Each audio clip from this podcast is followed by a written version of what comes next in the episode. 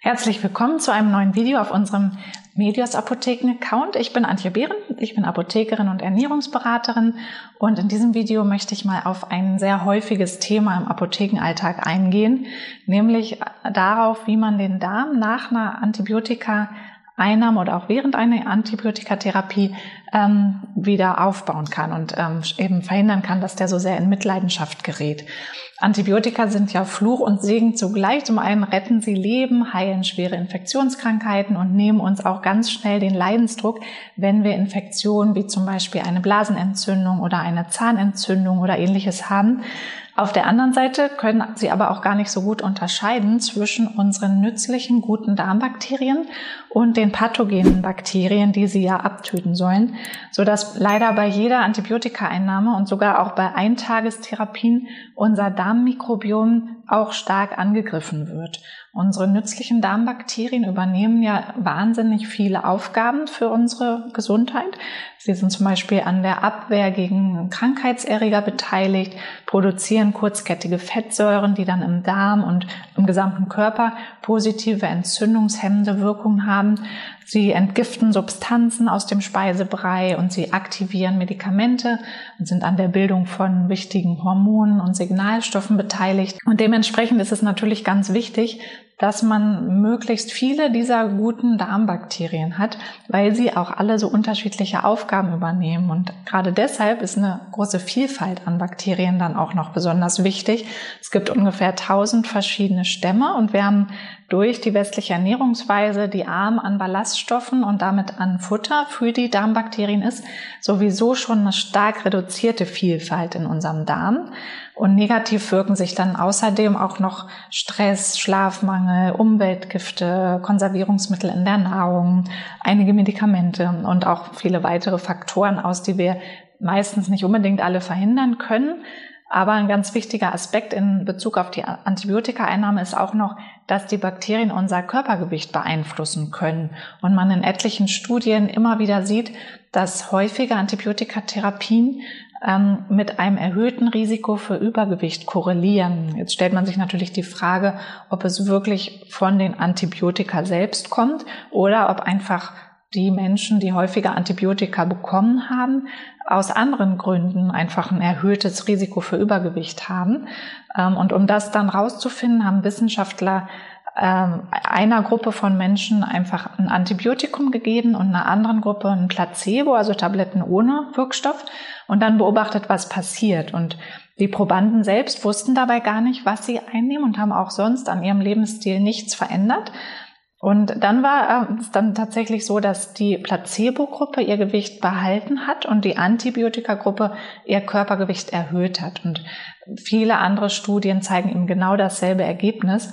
Und deshalb wurden Antibiotika ja auch jahrelang in der Tiermast eingesetzt, weil man eben genau wusste, dass man die Tiere damit mästen kann und man dadurch mehr Fleischausbeute am Ende bekommt.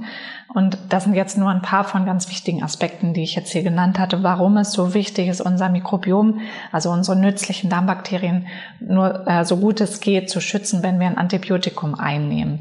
Und da hat es sich zum Beispiel sehr bewährt, ähm, gute Bakterien über spezielle Probiotika zuzuführen, um den größten Schaden zu verhindern, wenn man nämlich gar nichts macht und einfach wartet, bis das Mikrobiom nach der Antibiotikatherapie sich selbst wieder aufbaut, dann kann das bis zum halben Jahr dauern und teilweise sogar noch länger.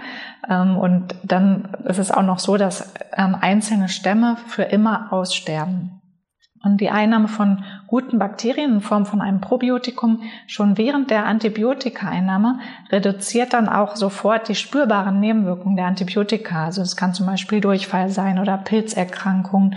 Ähm, meistens liegt das dann daran, dass die Abwehr im Darm gegen Durchfallerreger oder andere Erreger ähm, nicht mehr da ist, weil einfach zu wenige der guten Bakterien da ist, so dass die Durchfallerreger oder andere Erreger sich eben ungehindert ausbreiten können. Und wenn wir aber genügend von den nützlichen Bakterien im Darm haben, dann macht uns eine kleine Anzahl an pathogenen Erregern gar nichts aus und die haben dann gar keine Chance, sich auszubreiten. Manchmal merkt man auch die Nebenwirkungen der Antibiotika gar nicht unmittelbar, ähm, also dass ein Ungleichgewicht zugunsten der schlechten Bakterien im Darm entsteht. Das kann sich dann auch lange nach der Antibiotikatherapie erst bemerkbar machen, zum Beispiel in Form von Reizdarm oder Allergien, einem schlechten Hautbild oder auch, es kann auch ein Triggerfaktor für verschiedene Autoimmunerkrankungen sein. Soll jetzt natürlich nicht heißen, dass jede Antibiotikatherapie eine, Anti, äh, eine Autoimmunerkrankung als Langzeitfolge hat. Da kommen dann ganz viele Faktoren zusammen, aber einer dieser Faktoren kann eben auch ein durch eine Antibiotikatherapie aus dem Gleichgewicht geratenes Mikrobiom sein. Und Probiotika sollten ähm, schon während der Antibiotikaeinnahme eingenommen werden, am besten zeitversetzt zum Antibiotikum und im Anschluss an die Antibiotikatherapie dann auch noch mindestens zwei Wochen lang, damit sich das Mikrobiom eben auch anschließend noch wieder aufbauen kann. Ähm, Probiotika sind einfach Nahrungsergänzungsmittel oder Arzneimittel, die äh, definierte Mengen an bestimmten nützlichen Bakterien enthalten. Es gibt inzwischen unzählige Produkte auf dem Markt. Ähm, um jetzt zu entscheiden, ob das Probiotikum gut ist, lohnt sich herauszufinden, ob der Anbieter damit Studien gemacht hat und wie der Anbieter überhaupt zu dieser Zusammensetzung gekommen ist. Ähm, normalerweise ist nämlich so, dass äh, die Entwicklung über sehr viele Schritte erfolgt, den, in denen dann geprüft wird, ob sich die Bakterien überhaupt für die versprochene Wirkung eignen, ob sie die Magensäure überstehen, ob sie gut verträglich sind, sich im Darm ansiedeln können und so weiter. Und ähm, die meisten guten Produkte sind auch frei von histaminbildenden Bakterien. Im Optimalfall können Sie, äh, die Hersteller dann klinische Studien vorlegen, die dann die Wirksamkeit bestätigen. Wenn der Hersteller gar nichts davon nachweisen kann, dann kann man sich zumindest sicher sein, dass es einem auch nicht schadet, weil sonst hätten Sie es gar nicht erst auf den Markt bringen dürfen. Ähm, aber die Frage ist halt, ähm, ob es dann wirklich so gut wirksam ist ähm, und ob es das Geld wert ist. Deshalb lasst euch am besten dazu beraten und wenn man dann ähm, ganz auf Probiotika verzichten möchte, aber trotzdem was für seinen Darm tun möchte und ihn schützen möchte, dann kann man das auch mit fermentierten Lebensmitteln machen.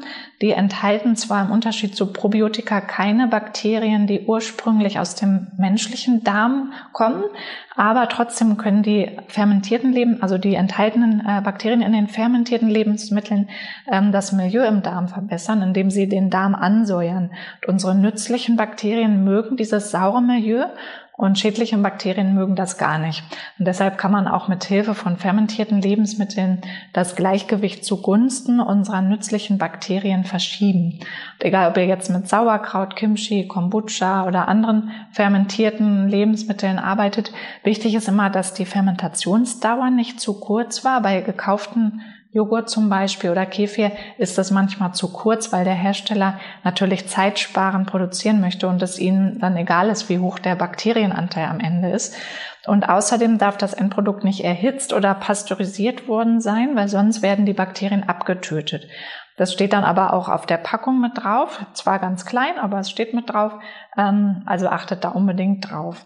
Wenn man jetzt selber zu Hause fermentiert, dann kann man sich natürlich ganz sicher sein, dass man zum einen ausreichend lange fermentiert hat, so dass sich die Bakterien dann auch wirklich vermehren können und dadurch auch eine Wirkung im Darm dann erzielt werden kann. Ähm, und zum anderen auch, dass man hinterher auch gar nicht, ähm, dass man die eben hinterher nicht erhitzt hat. Fermentieren ist eigentlich ganz einfach. Man braucht eigentlich nur ein bisschen Geduld. Ähm, für Sauerkraut, Kimchi und anderes Gemüse braucht man noch nicht mal eine Starterkultur.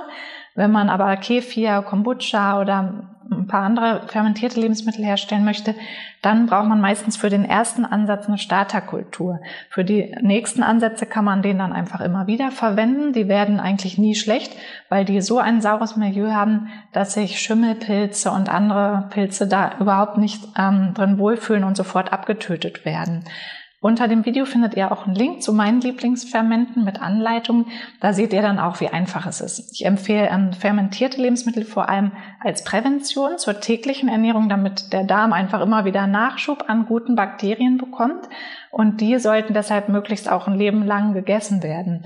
Da reichen dann auch schon ganz kleine Mengen aus, zum Beispiel so ein bis zwei Esslöffel Kimchi am Tag oder ein Glas Kombucha oder Kefir. Wenn man jetzt Bakterien aber therapeutisch einsetzen will und damit ganz gezielt bestimmte Symptome behandeln möchte oder eben auch äh, begleitend oder im Anschluss an eine Antibiotikatherapie, dann sind Probiotika meiner Erfahrung nach noch ein bisschen wirkungsvoller, besonders wenn man die Produkte einsetzt, die dann genau für diese Indikation auch entwickelt wurden und in Studien die Wirksamkeit belegen können. Was leider sehr oft vergessen wird, ist, dass die Bakterien ja auch gefüttert werden müssen. Und deshalb ist es parallel zur Einnahme von Probiotika natürlich auch und auch danach äh, ganz wichtig, dass man die nützlichen Bakterien eben auch ausreichend füttert. Sie ernähren sich von Ballaststoffen, also den für uns unverdaulichen Fasern in Gemüse, Obst, Hülsenfrüchten, Nüssen und Samen oder Vollkorngetreide, also nur in pflanzlichen ganzen Lebensmitteln, die eben nicht stark verarbeitet wurden, in Weißmehl, Zucker, Öl, Margarine, sind dann gar keine Ballaststoffe mehr enthalten, obwohl sie ursprünglich ja auch aus Pflanzen stammen, aber die Ballaststoffe wurden entfernt. Und in tierischen Produkten wie Fleisch, Milch, Eier, Fisch so weiter ähm, sind dann gar keine Ballaststoffe enthalten. Wir essen in Deutschland im Schnitt viel zu wenig Ballaststoffe. Für ein gesundes Mikrobiom wäre es wichtig, dass wir es schaffen, so 50 bis 60 Gramm Ballaststoffe pro Tag zu essen. Die meisten Deutschen essen nicht mal ein Drittel davon. Und wenn man das mal in einer Ernährungs-App trackt, dann merkt man auch ganz schnell, dass es wirklich gar nicht so leicht ist, so hohe Mengen, auf so hohe Mengen an Ballaststoffen zu kommen. Und es gibt sogar renommierte Darmforscher, die sagen, dass Ballaststoffe für die Darmsanierung und zur Beibehaltung eines gesunden Darmmikrobioms noch viel wichtiger sind als Probiotika, weil man mit den Ballaststoffen eben auch die Bakterien füttert und damit eben das Wachstum fördert, die außerhalb des Darms gar nicht überlebensfähig sind. Weil ein Großteil unserer Bakterien ähm, kann nur unter Ausschluss von Sauerstoff überleben und kann deshalb gar nicht in Form von Probiotika oder fermentierten Lebensmitteln von außen zugeführt werden. Ähm, an den Tagen, an denen man es mal nicht schafft, ausreichend Ballaststoffe zu essen, weil man zum Beispiel eingeladen war, ist ja dann auch wirklich ein bisschen unhöflich, wenn man sagt, dass man das nicht essen kann, was jemand einem zubereitet hat oder bestellt hat.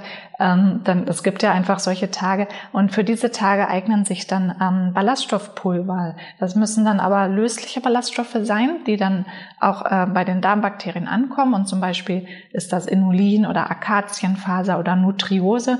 Das sind dann ganz gute Ergänzungen. Die würden ohne Darmbakterien einfach unverstoffwechselt wieder ausgeschieden werden. Aber durch die Darmbakterien werden sie dann verstoffwechselt und zu Produkten umgewandelt, die für uns sogar sehr gesund sind. Ähm, und gleichzeitig können eben die nützlichen Darmbakterien sich dann wieder besser vermehren. Ähm, wer jetzt allerdings denkt, dass äh, er jetzt einfach weiter ungesund essen kann und dann einfach immer mal ein Ballaststoffpulver essen kann, äh, abends nehmen kann, den muss ich leider auch enttäuschen, weil es natürlich auch kein Ersatz für eine gesunde und abwechslungsreiche Ernährung ist, weil natürlich Gemüse und andere pflanzliche Lebensmittel ähm, noch viel mehr liefern, also sekundäre Pflanzenstoffe, Vitamine, andere Mikronährstoffe und so weiter, ähm, was natürlich in den Ballaststoffpulvern alles nicht enthalten ist. Und um eine große Vielfalt an Bakterien im Darm zu haben, ist es ganz wichtig, dass man so abwechslungsreich wie möglich ist. Also auch bei den verschiedenen Gemüsesorten ähm, zum Beispiel ganz stark variiert und dadurch jeden Tag so viele Pflanzen wie möglich sozusagen auf dem Teller hat. Ein ganz guter Vorsatz ist zum Beispiel, ähm, sich als Ziel zu setzen, dass man es schafft, innerhalb von einer Woche 30 verschiedene Pflanzen zu essen. Zum Beispiel kann man eine Liste führen, ähm, sich auch Leute suchen, mit denen man vielleicht eine Challenge macht und dann immer am Ende der Woche abgleicht, wer das geschafft hat. Ähm, wenn man schon vor der Antibiotikaeinnahme einen Reizdarm oder andere starke Darmprobleme hat, dann macht es meistens nicht so viel Sinn, ähm, einfach ein Probiotikum zu nehmen, sondern erstmal zu gucken, ob der Darm entzündet ist, ob ein Leaky Gut vorliegt, also ein löchriger Darm. Und dann lässt sich mit Hilfe von, äh, das lässt sich mit Hilfe von Stuhlproben ganz gut herausfinden. Und dann ist es ganz wichtig, dass man die Darmschleimhaut wieder aufbaut, weil die sonst die Probiotika sich gar nicht ansiedeln können. Und das ist dann ein bisschen so, als ob man Samen auf eine total ausgetrocknete Erde wirft und hofft, dass dann da irgendwas drauf wächst. Ähm, darauf kann ich auch gern mal in einem zukünftigen Video ganz genau drauf eingehen. Jetzt hier sprengt es ein bisschen den Rahmen.